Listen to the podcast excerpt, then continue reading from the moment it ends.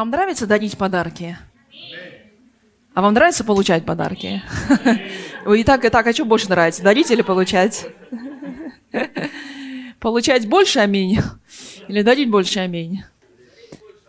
Ой, слава Богу, у вас, знаете, какой характер? Характер самого Бога. Потому что есть один замечательный, благословенный наш Отец, наш Бог – который больше всего на свете любит дарить подарки. Да? Не Санта-Клаус, не Дед Мороз, которого ожидают дети на Новый год или на Рождество, но Бог, у которого профессия, ну, если так скажем, профессия, потому что профессия, есть человек профессионал своего дела, Бог профессионал в том, чтобы благословлять людей. Аминь. Аминь. Вот такого профессионала, как нашему Богу, нигде не увидите. Никто в жизни не может не научиться еще так любить и так благословлять. Это сам Бог. Такой профессия Бога, профессионализм Бога заключается в том, чтобы с самого начала до конца нашей жизни постоянно нас благословлять. Есть два вида благодати. Первая благодать это когда мы получаем незаслуженный дар спасения и вечной жизни. Вы получили этот дар? Вы купили этот дар? Нет. У вас денег не хватит у меня. Ни у кого не хватит денег, чтобы купить этот дар. Он дается бесплатно каждому человеку. Первый дар – это подарок, который дает сам Бог каждому на день рождения. А день рождения, когда мы родились свыше Бога. Он дает нам сразу же подарок, дар вечной жизни. Это значит, что мы никогда не умрем. Наше имя записано на небесах. И даже если наше тело умрет здесь, мы пойдем на небо. И вечно будем обидеть Бога с ним жить. Вам нравится такой подарок? Да или нет? Мне очень нравится, потому что нигде на земле вы его не достанем. Есть также второй подарок, который дает Господь Бог каждому человеку на земле, особенно своим детям. Он любит своих детей. Это дар благодати, когда у тебя и у меня все получается. Что такое благодать? Благодать это незаслуженно, который ну, не купишь ни за что. Так вот, Богу, Богу очень нравится сделать нашу жизнь насыщенной с избытком. Он всегда желает, что как только мы пришли к Нему, мы вошли в призвание Божие.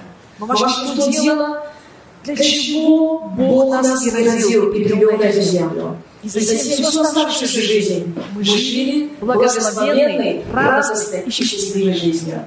Аминь. Аминь. В чем заключается счастье? Счастье заключается в том, чтобы, чтобы найти свое призвание в жизни. Призвание. Почему я призван? Если я нашел, что я призван, я живу именно по тому, по той дороге иду, которую указал Бог. Я счастливый человек. Вы счастливые люди? Аминь. Аминь. Я вас благословляю, что ваше счастье, ваше счастье с вами еще больше умножалось. Что такое благодать? Благодать, когда мы занимаемся хорошим, любимым делом. Именно то дело, чем назвал нас Бог. И когда, и когда мы дело делаем без напряжения, мы не напрягаемся сильно. Почему не напрягаемся? Потому что Писание говорит, дары и призвания непреложные. То есть, если ты вошел в свое призвание, и ты пошел, встал на Божью тропу, ты делаешь то, к чему призвал тебя Бог, Бог тебя одновременно снаряжает и благословляет всеми инструментами для того, чтобы твоя жизнь была эффективной чтобы на этом поприще, в этом призвании у тебя все получалось. Что такое благодать? Когда ты работаешь один час, а эффект от него, как будто ты 10 часов поработал. Аминь. Что такое проклятие? Ты работаешь 10 часов, а эффекта как будто один час только поработал. Аминь. Хорошо. Так вот, Бог желает, чтобы меньше напрягались, но было больше эффекта от нас. А как много людей, которые всю жизнь напрягаются очень сильно, и никакого эффекта, и никаких плодов от жизни. Эта жизнь неблагословенная. Бог желает благо... дать благодать каждому, драго... драгоценные. Каждый должен жить в благодати. Аминь.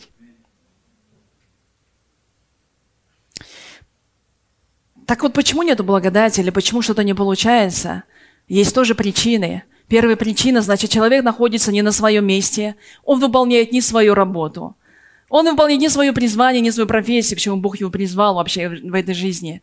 И так как он делает не то, к чему призвал его Бог, у него ничего не получается. И Бог ему все время указывает, слушай, ты не на ту дорогу встал, сворачивай, делай то, что я хочу, потому что если ты зайдешь на мою дорогу, у тебя все будет получаться в жизни. Но люди упрямые, людям не нравится зачастую та дорога, которую приготовил Бог. Они постоянно выбирают свой путь, потеют, нервничают, переживают, двигаются дальше и опять разочаровываются зачастую. Бывают и такие случаи. Писание говорит, еще раз хочу сказать, дары и призвания непреложные. То есть, если ты начинаешь это делать вместе с Богом, у тебя обязательно и сто процентов все будет получаться. Все дела, к чему ты прикоснешься, все будет получаться. Я помню, когда Бог призвал меня тоже на служение. Я помню, что тот момент, Господи, я говорила, я совсем не пригодна для служения, потому что служить проповедником – это служение за кафедрой. А за кафедрой никогда в жизни я не стояла. И не только за кафедрой, вообще я никогда не говорила перед публикой. И для меня говорить перед людьми это было такой, такой страх, это было, ну, это было нечто сверх, естественно, как будто в космос полететь. И я помню, когда Бог призвал меня и сказал, я хочу, чтобы ты служила мне именно этим. Я встала перед, я встала перед церковью своей. Тогда собралось, я помню, на первую мою проповедь более 20 человек. И они все были, ну, я говорила как-то об этом уже, они все были таджики в основном или узбеки. И вот стоит передо мной публика, все от одного до последнего ярые мусульмане, и смотрят на меня. И это была моя первая проповедь, которая говорила всем стопроцентным мусульманам. И не было ни одного верующего тогда среди них. И вы знаете, я открыла послание Ефесянам, вторую главу. Не знаю, почему я открыла. Тогда Бог мне дал это слово и сказал, что там было, Ефесяна, надо вспомнить. В второй главе там были очень такие жесткие стихи.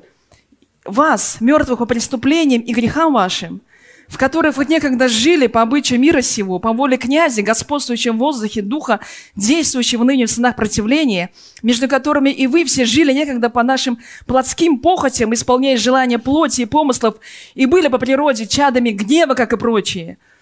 И вы представляете, я им проповедую по этим стихам. Я говорю, вы чада гнева, мертвые по преступлениям и грехам вашим. И передо мной сидят вот эти вот мужчины, да, они там бородатые были, на меня смотрят непонятными глазами.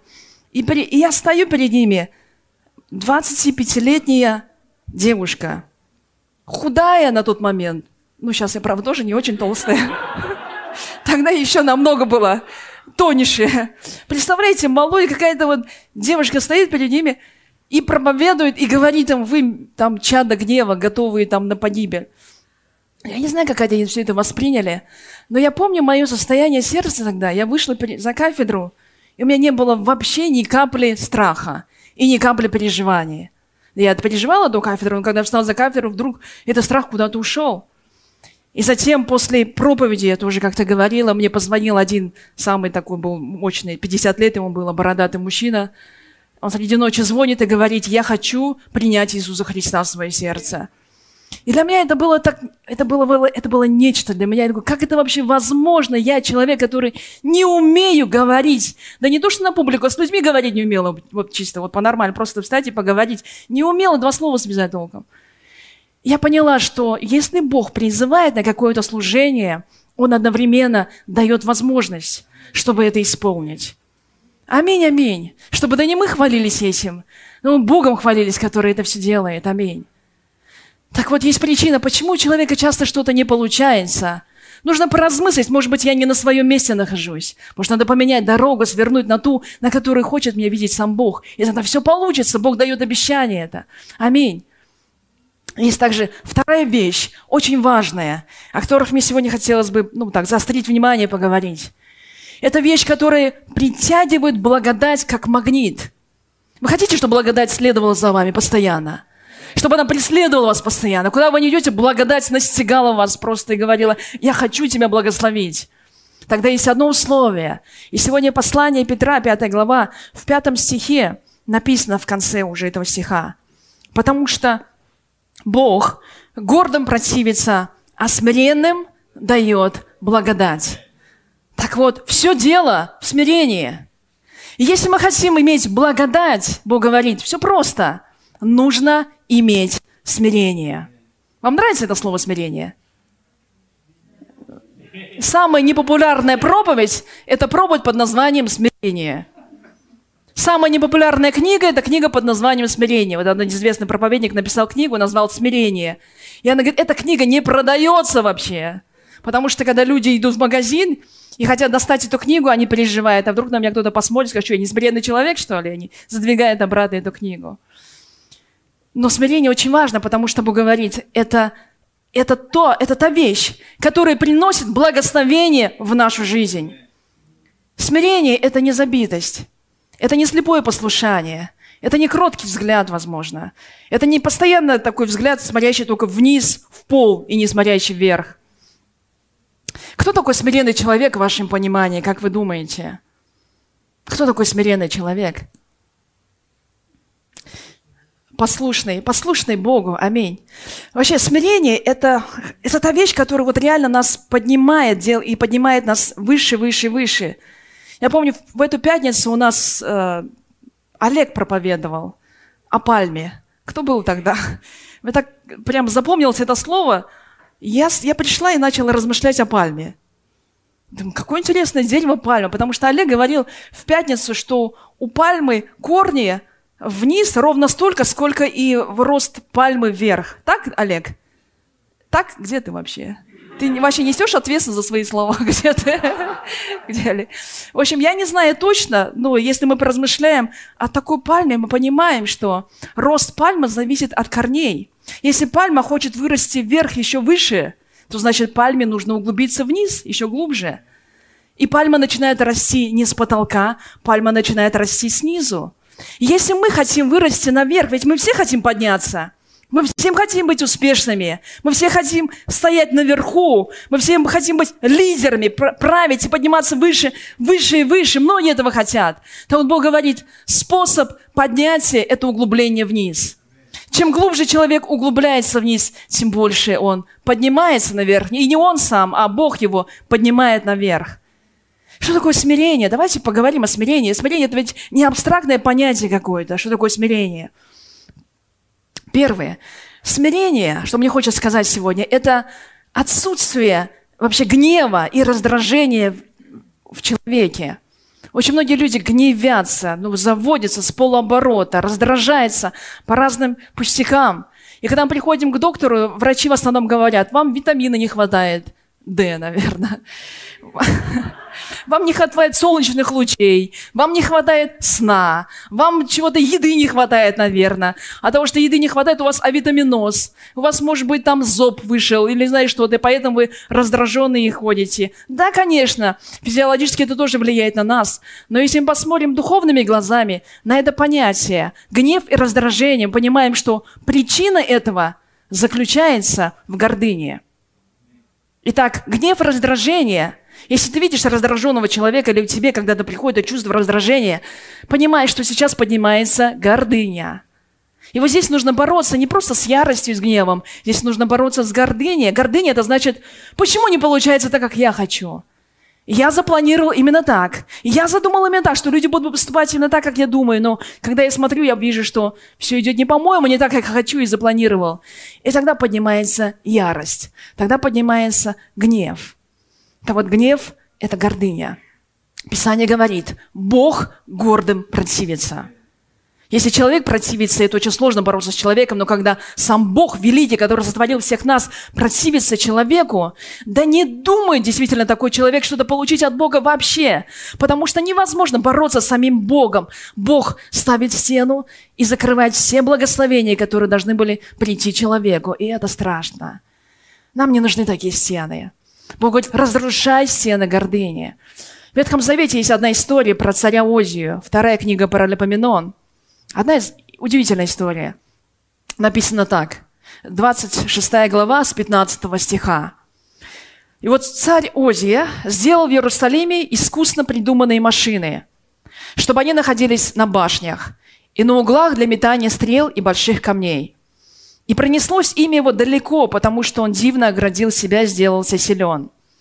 Но когда он сделался силен, возгордилось сердце его на погибель его.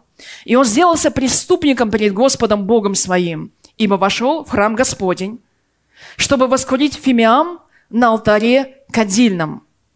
И пошел за ним Азария, священник, и с ним 80 священников Господних, людей отличных, и воспротивились Озии царю и сказали ему, «Не тебе, Озия, кадить Господу. Это дело священников, сынов Аароновых, посвященных для кождения, выйди из святилища, ибо ты поступил беззаконно, и не будет тебе это в чести Господа Бога». И посмотрите дальше, 19 стих. «И разгневался Озия, а в руке у него кадильница для кождения».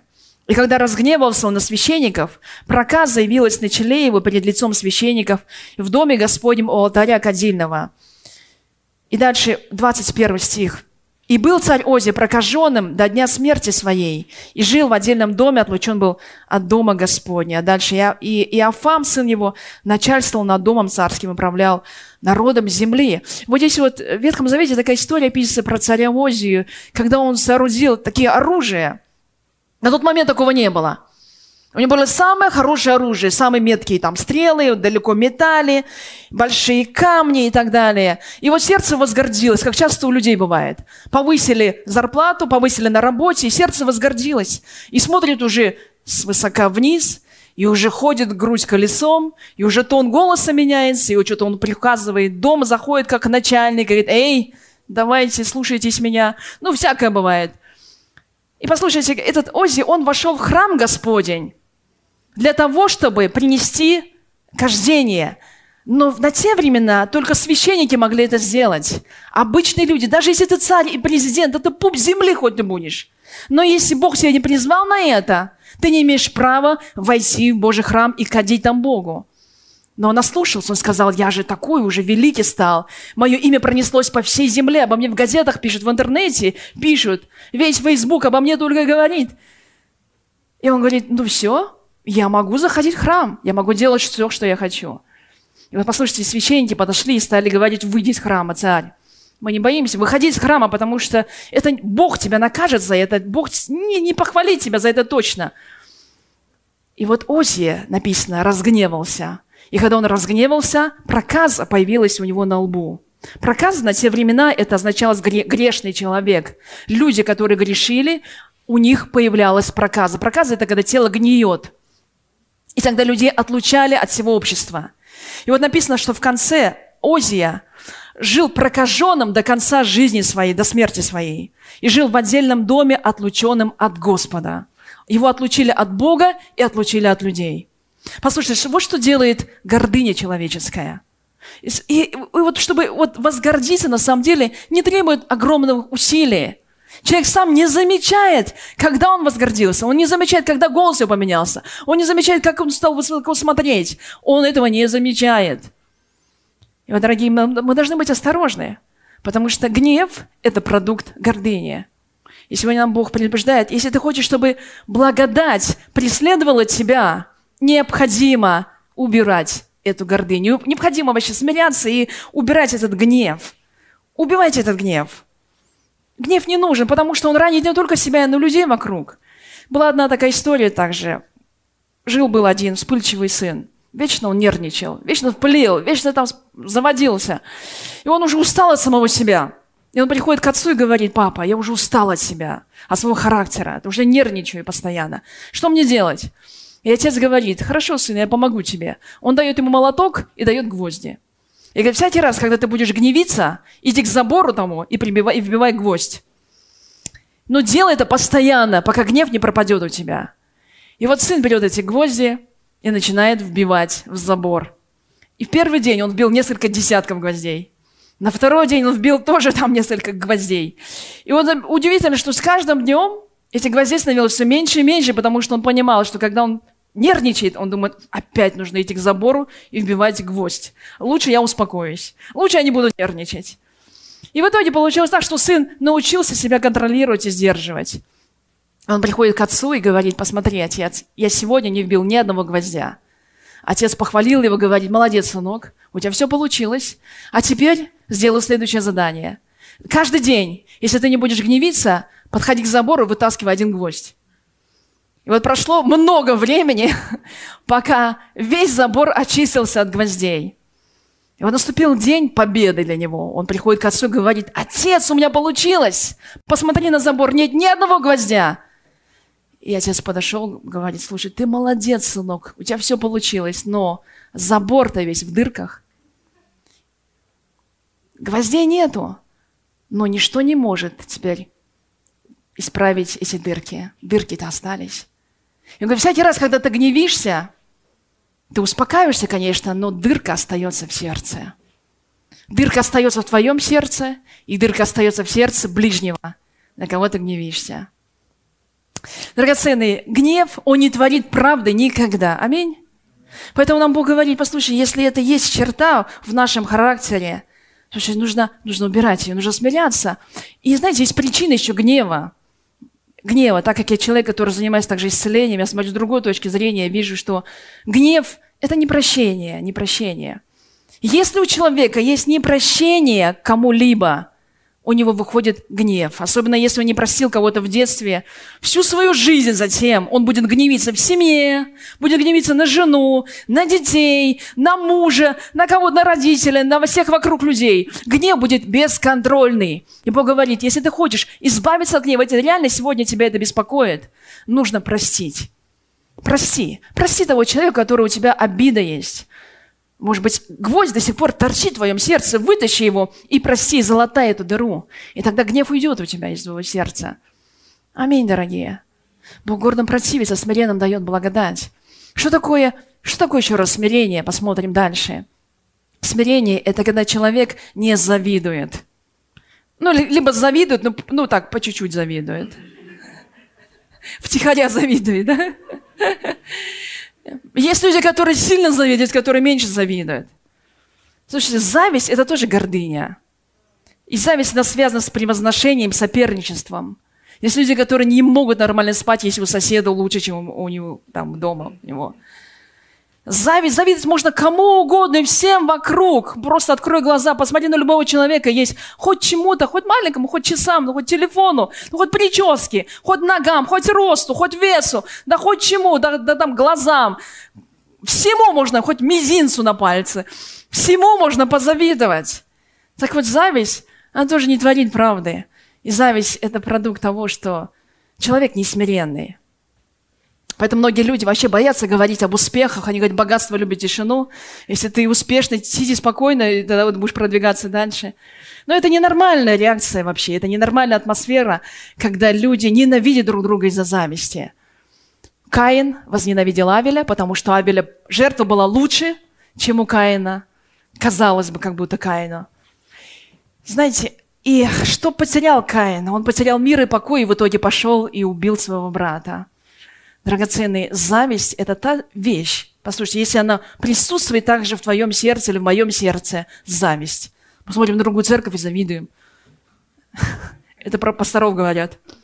Смотрят на другие церкви и завидуют. Смотрят на других пасторов и завидуют. Прихожане смотрят на других прихожан и завидуют. Команды прославления смотрят друг на друга и завидуют. Ну, это не про нас, конечно, но бывает такое, что чего-то найдут, чему бы, чему позавидовать. Иоанн Креститель, когда пришел на эту землю, он пришел первый перед Иисусом за шесть месяцев. И вы помните, когда... Не, не вы помните, конечно. Иоанн Креститель это помнит, но мы с вами помним из Писания, что когда за Иоанном Крестителем ходили люди, их было много, все приходили к ним креститься. Даже Иисус пришел покреститься к Иоанну Крестителю. Толпа народа ежедневно. У Иоанна Крестителя появились свои ученики. Он занимался ученичеством также. У него появились свои последователи.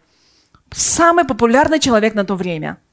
И вот когда пришел Иисус после него, через шесть месяцев, люди пошли за Иисусом толпами. Вдруг весь фокус от Иоанна Крестителя переключился на Иисуса Христа. Можете себе представить, сегодня вы популярные – вас все любят, на руках носят, и вдруг завтра пришел какой-то другой человек, и все на него переключаются. Каково сердце будет? Ну, честно. Честно, понравится это или нет? Вот честно, не понравится, наверное. Но я за всех отвечу.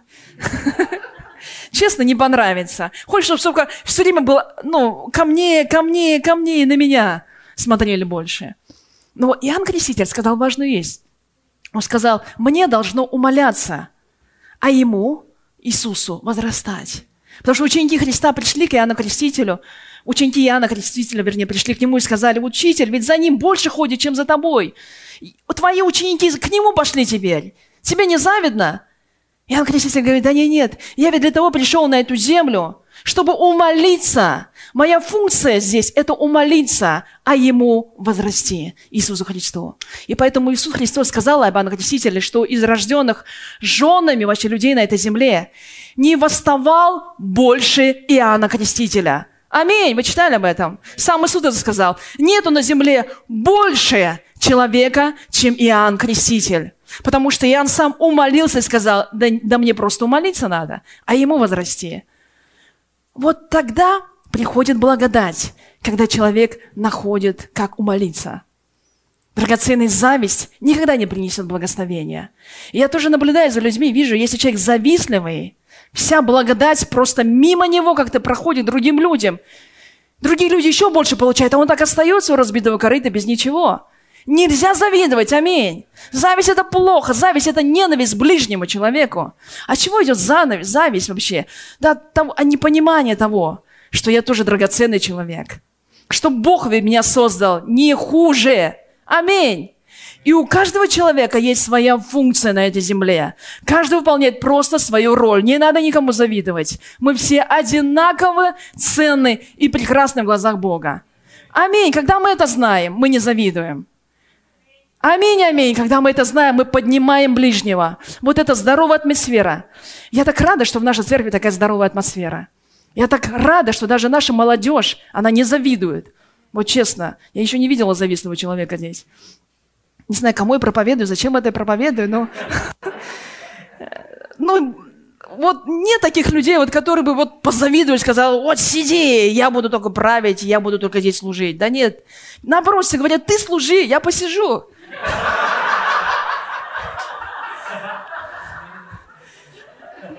Ну, с хорошей точки зрения, то есть я не буду отдыхать, но говорит, я уже, ну, я уже добился чего-то, а теперь я тебя толкаю. Ты послужи, ты послужи. Я тебя научу тому, что я умею. Аминь. И вот здесь происходит, я, я тебя научу играть на барабанах, я тебя научу играть на гитаре, я тебя научу готовить, я тебя научу там говорить, я тебя научу всему. Для того, чтобы ты тоже поднялся. Аминь. И это здоровая атмосфера. Вообще, всякий раз, когда хочется позавидовать, есть хороший способ, чтобы перестать завидовать. Это благословлять того человека, кому, кому ну, вот, завидно. Когда смотришь, ты завидно, завидно, живот болит. Начинай его благословлять. Во имя Иисуса Христа я благословляю. Пусть у него будет еще больше, в два раза, в три раза, в десять раз больше. Аминь. Вы так делаете же? Аминь. Не, да, у нас завистливых нет, поэтому так, аминь только одно. Мы можем просто благословлять. Благословлять. И знаешь, когда ты благословляешь человека, у тебя проходит зависть. У тебя появляется любовь к этому человеку. И номер два. Те благословения, которые ты опустил на него, они возвращаются себе бумерангом во много, много, много крат. Аминь. Вот хочешь на кого-то быть похожим, не завидуй во имя Иисуса Христа, просто благословляй его. Купи ему что-нибудь еще. И еще больше благослови. Аминь. И тогда благословение вернутся тебе. Это работает. Аминь. Бог говорит, удаляй всякую зависть во имя Иисуса Христа. Нам нужно быть смиренными людьми. Что такое смирен, смирение также? Посмотрим сегодняшние стихи. Смирение это, – это также уважение перед человеком, уважение человеку вообще, уважать, уважаем людей. Мы можем уважать Бога, можем послушаться Богу, но когда мы говорим о людях, так тяжело это сделать. Но сегодня Писание чему нас учит? Он говорит, пастырей ваших умоляю, Пасите Божье стадо, какое у вас, надзирая за ним непринужденно, но охотно, ибо угодно, не для гнусной корысти, но из усердия, и не господствуя над наследием Божьим, но подавая пример стаду. И здесь он обращается к пастырям. Он говорит, пастыря, все на меня смотрят теперь, все проповедуют. Он говорит, пастыря, пожалуйста, Пасите Божье стадо не из гнусной корысти. Не господствуйте над стадом. Не делайте еще ты тут господин, что ли, этой вселенной этого. Не будь маленьким царьком в этом царстве, государстве, в этой церкви. Просто будь слугой. Не паси так Божье стадо. И не господствуй. Но подавай пример стаду. Аминь.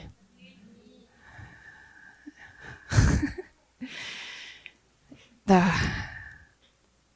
Тяжело себе проповедовать, конечно. Но, но это реально. Послушайте, нам нечем восхваляться или подниматься перед кем-то. Я вообще говорю, вот самой себе хорошо буду проповедовать себе, раз здесь нет пастырей. Пастыря не должны возвышаться над другими людьми. Не должны. Почему? Потому что пастыря зависит от паствы своей. Вы знаете, кто формирует пастыря? Все говорят, Бог, Бог. Да нет, Бог, конечно, нет. Пастыря формирует паства. Вот какая паства, такой пастырь.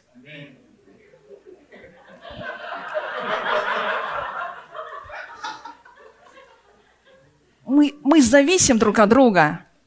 Мы, я формируюсь благодаря вам. Вы формируете меня, какой я должна быть. Ваши проблемы, ваши переживания, ваши радости, ваши взлеты. Это все формирует меня как пастыря. А, аминь. Поэтому не стоит превозноситься над паствой, потому что ты зависишь от этой паствы вообще. И если у пастыря нету паствы, разве это пастырь?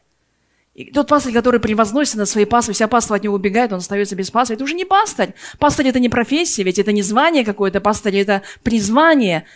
И как только у пастыря пропадает паства, он уже не пастырь. Он не пастырь, он просто тоже является паствой какого-то служения, какой-то церкви. Поэтому Бог говорит, не превозноситесь. Но и самое хорошее лидерство, которое есть, это показывать пример. И когда лидер показывает пример – за ним следуют просто молча люди. Аминь. Спасибо, что вы молча следуете. Я благословляю каждого лидера на каждом месте. Я благословляю каждого папу. Потому что ваша паства – это ваша семья также. Благословляю, чтобы были хорошими пастырями для своей паствы. Чтобы ваша жена, ваши дети, ваша семья следовала за вами без робота, просто молча с благодарностью, видя хороший пример. Слушайте, господствовать очень легко, приказывать очень легко, но подавать пример – это намного сложнее. Так вот, Иисус Христос не господствовал никогда ни над кем. Он просто подавал пример. Аминь. И вот дальше стих это уже про вас. Также и младшие, повинуйтесь пастырям, все же, подчиняясь друг другу, облекитесь смиренно мудрым, потому что Бог гордым противится, смиренным дает благодать. Здесь написано также и младшие, повинуйтесь лидерам, повинуйтесь пастырям. Почему? Почему мы должны подчиняться друг другу? Потому что мы знаем, что благодать всегда идет сверху, а не снизу. Всегда Бог благословляет сверху, а не снизу. Человек, который не умеет подчиняться человеку, не может подчиниться Богу. Таков принцип Божий. И так установил сам Господь Бог. Мы настолько взаимосвязаны, зависимы друг от друга. В итоге Бог говорит, подчиняйтесь друг другу. Подчиняйтесь друг другу. Если мы научимся подчиняться друг другу, у нас вообще проблем никаких не будет с Богом. Будем с радостью подчиняться Богу, каждому Его Слову. И когда мы подчиняемся Богу, тогда Бог дает нам обильную, обильную благодать. Аминь. Аминь, драгоценные. Поэтому наша задача – это уважать. Это уважать друг друга. Это поднимать друг друга. Считать своего ближнего выше, намного выше, чем самого себя. Аминь. Что такое смирение? Номер четыре. Смирение. Какой такой смиренный человек? Смиренный человек, который искренне желает меняться и не боится мнения людей. Я так уважаю людей, которые хотят поменяться. Я просто, они у меня в глазах моих поднимаются на, на целый метр, наверное. Когда у человека приходит, говорит, я хочу поменяться. Это так здорово. Человек, который поменяться, означает, у него не гордое сердце. Он говорит, я вижу свои недостатки, я вижу свои минусы, я устал от этих минусов, Боже, я хочу поменяться, но я не могу поменяться. Бог, помоги мне в этом. Так вот, желание поменяться – это смирение перед Богом. И Бог говорит, Бог смиренным дает благодать. Если у вас есть желание поменяться, а не поменять ближнего, тогда Бог дает благодать. Потому что зачастую мы хотим поменять весь мир, свою семью, друга своего, кого угодно хотим поменять, который мучает нас люди. Боже, поменяй его, Боже, поменяй, Боже, поменяй его сердце, Боже, измени его. Но это не работает. Я сколько лет живу и поняла, это не работает вообще никак. И в семье тоже не работает. Это работает только тогда, когда я говорю, Бог, измени меня. И когда я говорю, Бог, измени меня, я хочу поменяться, вот тогда что-то начинает проходить в моей жизни, благословение приходит, я хочу сказать, благословение приходит в мою жизнь тогда. Есть одна история про Закея в Новом Завете, который был маленького роста, и когда он слышал, что мимо будет проходить Иисус Христос, он залез на дерево, чтобы видеть Иисуса Христа. И тогда люди смеялись над ним, потому что Захей был знаменитым человеком. Его знали все. Он ходил в каждый дом. Его знали все на лицо.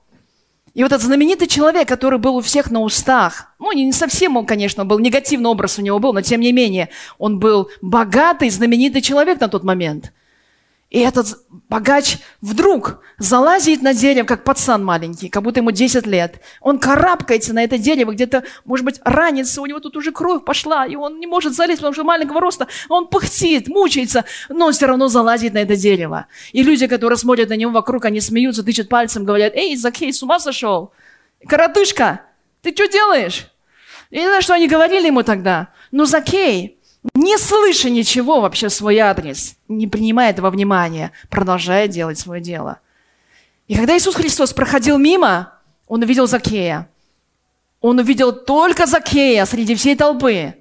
И сказал, Закей, сходи быстрее вниз, слезай. Сегодня же мне надобно вечером быть у тебя дома. А что это означает? Благодать пришла в твой дом. Благословение пришло в твой дом.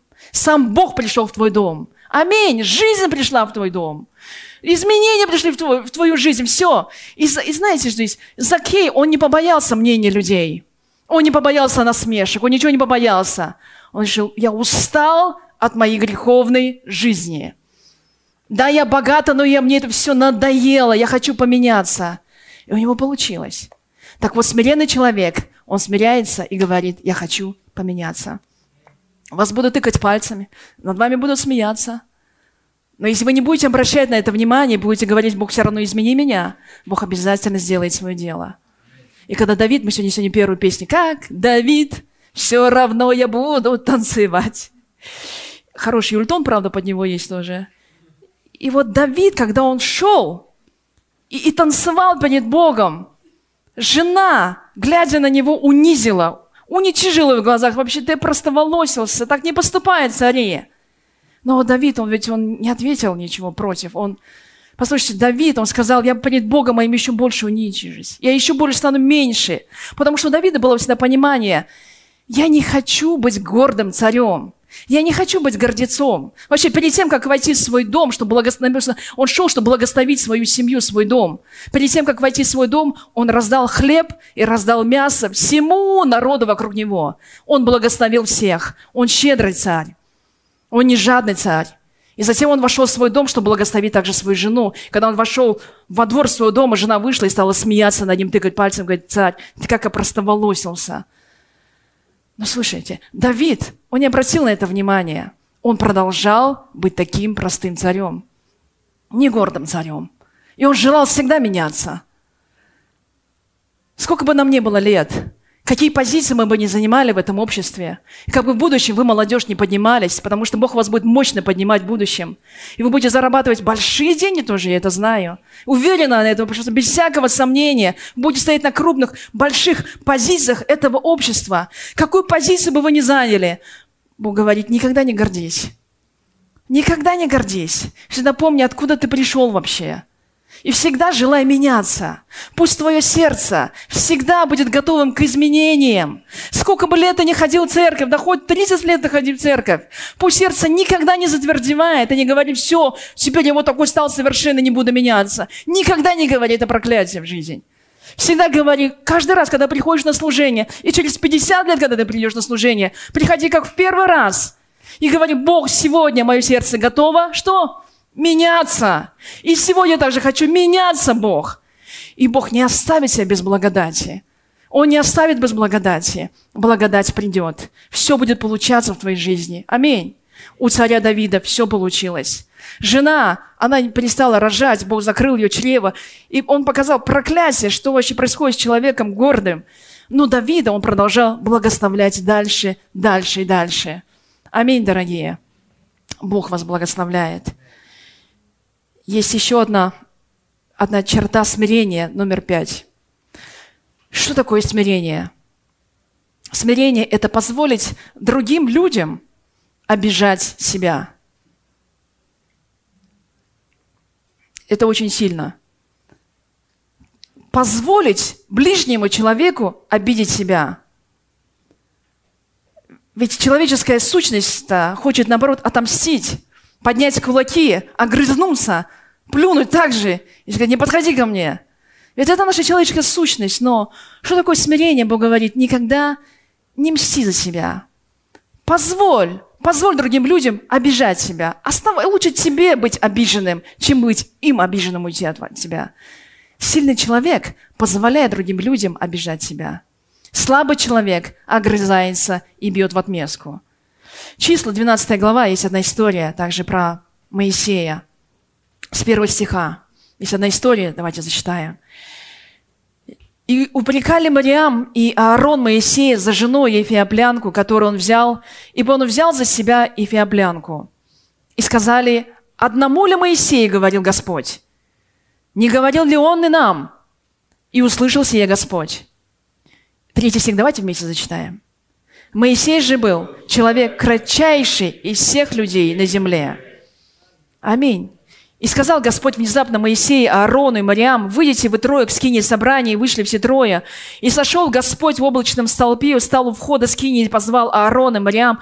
И они вышли оба, он сказал, «Слушайте слова мои». Но если бывает у вас пророк Господень, то я открываюсь ему в видении, во сне говорю с ним. Но не так с рабом моим Моисеем, он верен во всем доме моем. Устами к устам говорю я с ним. И явно не в гаданиях. И образ Господа он видит, как же вы боялись упрекать раба моего Моисея. То есть, послушайте, в первых стихах написано, упрекали Мариам и Аарон Моисея за жену, потому что Моисей взял жену, чужую, чужеземку. А на те времена, ну, чужеземок не надо было бы, взял бы еврейку себе тоже. Зачем чужой земли взял себе? Это, Богу тоже это не нравится. И вот они пилили его постоянно, как увидят, Моисей, мы тебе говорили, не пили, вот видишь, ты замучился с ней. Вот видишь, она твои законы не знает. Вот видишь, надо учить ее постоянно, как быть хорошей женой. Ведь ты сам виноват. Вот мы говорили, не бери фиоплянку. И они постоянно упрекали, пилили его, мучили его, постоянно говорили, говорили. И потом говорят, и вообще, Моисей, тебе ли одному говорит Бог? А? Ты что, один что ли лидер такой? Нам тоже Бог что-то говорил. И вот Бог услышал написано это, и Бог это уже достало все. И он спускается, выводит их на улицу и говорит, ну-ка ко мне подошли оба. Ты и ты. И он начинает с ними жесткий разговор. Мы, Бог, Бог сходит в толпе там облачном у входа с Кении и говорит, слушайте меня, вообще слушайте, что я говорю я говорю к Моисею устам к устам, не как с обычным пророком. Он не обычный человек, он особенный человек. Я не видение, не во сне к нему прихожу, как, как к другим людям. Я говорю с ним вот так вот лицом к лицу, как, как вы видите друг друга. И он говорит, не трожьте Моисея. Третий стих написано причина почему? Потому что он человек кратчайший. Кратчайший – это значит Моисей ничего не сказал Мариам и ничего не сказал Аарону. За все эти непиления, за все это... Ему это не нравилось, конечно, но он просто молчал. И он, и он, не, он не мстил, он не, он не говорил в отместку ничего. До того момента, пока сам Бог не спустился и не отомстил за Моисея. Вот что такое быть кротким человеком и смиренным. Смиренный человек всегда отдает суд в руки Бога. Он никогда не мстит за себя сам. Аминь. Потому что он знает, когда сам Бог вмешается, все будет намного лучше и четче, чем он это сделает. И если он это сделает сам, он грех на душу возьмет. Он будет такой же раздражительный, гневливый. Еще если стукнет кулаком, потом будет совесть его мучить. Что я подрался еще? Но если он отдает в руки Бога, тогда Бог вмешивается. Вы слышите меня? Бог всегда вмешивается и встает в защиту за праведника. Всегда. Если не сегодня, но завтра точно встанет. Если вас хулят, если вас обзывают, если вас неправильно про вас плохо говорят, того, что вы вообще не заслужили в своей жизни, и вам это обидно до смерти, просто обидно, аж плакать хочется. И ты хочешь сказать, да не делал я этого никогда. Может, хочешь доказательства принести, может, видеокамеру показать, CCTV все эти сниму, покажу. Да не делал я этого. Как вам еще доказать? Бог говорит, не делай этого. Не делай этого. И не надо вставать в защиту, и не надо оправдываться. Не надо, если ты не делал, не делал, молодец, я это вижу, и мне этого это достаточного. Твоя совесть чиста, это достаточно. Оставь это в мои руки, в руки Бога. Бог придет, вмешается и даст отпор. Намного лучше. И ты останешься чистый. Аминь всей этой ситуации. Может, только быть кротким человеком, когда у тебя есть сила, у тебя есть власть ответить также еще хуже, но ты не применяешь эту власть. Аминь. Давайте будем смиренными людьми. Давайте будем кроткими людьми. Поэтому написано, кратчайший из всех людей на земле был Моисей. Почему бы нам не остаться обиженными? Почему бы? Кротость – это великое оружие, которое вообще необходимо в семейных отношениях. Лучше жена останься обиженной. Лучше муж, а лучше муж, да. Лучше муж останется обиженным. Кто сильнее, тот и остается обиженным. Если ты считаешь себя сильным человеком, первый, останься обиженным. Если он обижает начальник, дай Бог с ним, останься обиженным. И всегда верь, то Бог вмешается в твою ситуацию. Аминь. И Бог даст тебе благодать, благодать. Аминь. Пусть благодать Божья придет с избытком на каждого из вас. Благословляю вас. Благодать Божья, на благодать пусть умножается в твоей и моей жизни еще больше, больше и больше. Аминь. Да, и вкратце скажу последнее. Что такое благодать? А, вернее, что такое смирение? Смирение это, – это служение ближним. Когда мы смиряемся, и мы начинаем служить, просто служить, как Иисус Христос пришел, Он служил, Он служил нам, Он смирился перед нами, перед людьми, смирился перед учениками, а мы ноги ученикам, это все делал ради нас. И всякий раз, когда человек служит, он смиряется, поэтому служить тяжело, потому что ты смиряешься перед человеком каким-то но этим самым вырабатывается смирение, вырабатывается смирение и кротость. Аминь, дорогие. Смирение – это прежде всего, конечно, смирение перед самим Господом Богом. И смирение – это когда ты всегда говоришь Богу «да» на Его призыв. Вот что такое смирение. Даже если тебе не хочется, ты все равно говоришь «да». Тебе не нравится, ты все равно говоришь «да» тебе это раздражает делать, ты все равно говоришь, да, Господь, раз ты сказал, я буду это делать. Вот такое смирение. Ай, это так тяжело на самом деле. Я вот тоже помню, если, если бы я Богу не говорила «да», да мне не было бы здесь вообще никогда. И если бы вы не сказали Богу «да» когда-то, и вас бы не было здесь тоже. Почему мы здесь? И почему мы в какой-то вообще благодати находимся? Потому что мы когда-то Богу сказали «да». Мы смирились перед Ним. Вот что такое смирение. Это не просто забитость какого-то характера. Смирение – это твердость характера. Это, это, это такой стержень внутри, который, несмотря на обстоятельства, всегда говорит Богу «да» на любой призыв. Когда ты говоришь «Бог», просто делай все, что хочешь. Используй меня, как ты хочешь. И я не боюсь, как ты меня будешь использовать. Я не боюсь что-то потерять в своей жизни. Делай все, что хочешь. Бог призвал однажды апостола Павла и тоже сказал, говорит, следуй за мной. И Павел первое, что сказал Богу, да, что ты хочешь вообще от меня? Что желаешь от меня, Господь Бог? Да, что я вообще могу для тебя сделать, Господь? И вот этот, смотрите, этот вопрос означает не просто я спросил, послушал и забыл. Нет. Это означает, я послушал и исполнил это дело. Когда мы приходим к Богу, очень важно молиться – Бог, используй меня, как ты хочешь. Это моя тоже, кстати, последняя молитва за последние вот дни, о чем я молюсь. Я говорю, Бог, используй меня, как ты хочешь. Вот любое дело, что мне скажешь, я это сделаю. Я ожидаю. Что же мне Бог скажет такого? Но знаете, когда Бог говорит что-то, это не страшно, потому что Он всегда говорит то, что по силу нам, под силу. Если наш, у нас нет такой силы, Он никогда нам не скажет это сделать. Кротость – это, это смирение перед Богом. Кротость, когда мы говорим всегда «да». И кротость, когда мы используем свою жизнь по назначению, то, что мы говорили до этого в начале. Однажды во Вьетнаме была одна история, была война, и вот один американский солдат поднялся на минное поле и хотел ну, побежать про нему.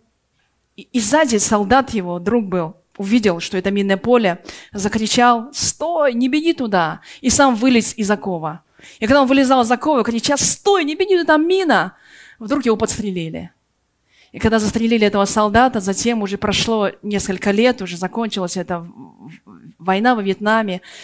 А, были вот эти сборы солдат, такие памятные сборы солдат, те, кто выжил, остался в живых. Каждый год они собирались. И вот однажды выживший солдат на одном из таких собраний увидел семью того человека, которого подстрелили, который спас его тогда. И он увидел семилетнего мальчишку, который был маленький совсем, и он подошел и поднял и говорит, сынок, ты знаешь, что твой папа герой, он спас, он дал мне жизнь, потому что благодаря твоему отцу я сегодня живой, я могу ходить. И тогда сынок посмотрел, этот мальчик, на этого солдата, бывшего солдата, и говорит, да, сэр, да, дяденька, я понимаю это, но скажите, пожалуйста, а ваша жизнь стоит того, чтобы ради вас умер мой отец? Однажды один великий тоже проповедник сказал, он говорит, наша с вами жизнь вообще стоит того, что ради нас умер Иисус Христос. Да, в глазах Господа Бога, конечно, мы достойны этого, Он ценит каждого из нас, Он любит нас, высоко ставит каждого из нас.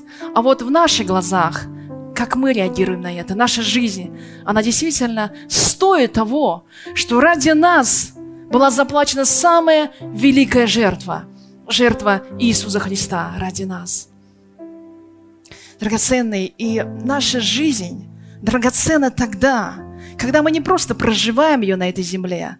Наша жизнь драгоценна тогда, когда мы находимся в полном благословении. Мы живем по Божьей воле. Мы, наход... мы ходим Божьими путями. Мы делаем ту работу, которую призывает нас Бог. Вот тогда жизнь становится совсем ценной. Она и без того ценная, конечно, в глазах Бога. Но в наших глазах становится ценной, когда мы идем Божьими тропами. Аминь. И послушайте, Бог говорит, чтобы получить это все, нам нужно смирение. Все дело просто в смирении. Если ты смирен перед Богом, если ты смирен перед людьми, если смирен перед самим собою также, тогда Бог дает благодать. И я опять же говорю, это очень сложная тема потому что об этой теме сложно вообще кому-то проповедовать. Потому что никто не скажет, я смиренный человек, поэтому я проповедую об этой теме. Да мы все несмиренные люди, я в том числе. И я тоже борюсь сами, сама с собой, с этим смирением, чтобы стать более смиренным, послушным, послушным людям, послушным Богу также. И я знаю точно, чем больше я смиряюсь, тем больше благодати я получаю. Это уже испытано в жизни. Бог говорит, давайте не испытывать Бога, давайте не... Зачем? Наша жизнь и так короткая такая такая короткая жизнь. Давайте эту короткую жизнь используем максимально эффективно. Смирение нужно и в семьях. Смирение нужно и женам. Смирение нужно и младшим, перед старшими. Самое главное, смирение нужно перед Богом самим. Аминь. Смирение друг перед другом нам нужно. Бог говорит нам еще раз, Бог гордым противится, а смиренным дает благодать. Итак, смиритесь под крепкую руку Божью, да вознесет вас в свое время. Давайте ожидать этого времени. Бог говорит, не в наше время Он вознесет, когда мы хотим, а в свое время. В Божье время обязательно нас вознесет. Вы верите в это? Вознесет и поднимет на высоты большие. Смиритесь, Бог говорит. И вообще смирение – это самое мощное оружие против дьявола. Прежде чем изгонять дьявола и говорить, пусть эта темная сила вообще не касается, уйдет из моей жизни. Бог говорит, смиритесь сначала, смиритесь перед Богом и убежит от вас. А многие сначала гонят, но не смиряются. Но это не работает никак. Бог говорит, для эффективного, чтобы зло не прикасалось к себе. И чтобы все это плохое ушло из тебя. Бог говорит, вначале смирись. Ты смиряешься. И тогда у темной силы нету никаких сил оставаться ни в тебе, ни вокруг тебя. Бог говорит, нужно смириться. Смирись и все убежит плохое. И все хорошее прилепится. Благодать будет прилепляться, как магнит к твоей семье. Аминь. Твоим родителям, твоим детям, твоим мужу, твоим жене. Давайте жить благодатью. Аминь. Давайте жить благодатью, насыщенной благословенной жизни. И да благословит нас Господь. Аминь, аминь. Давайте встанем с наших мест. Будем молиться Богу.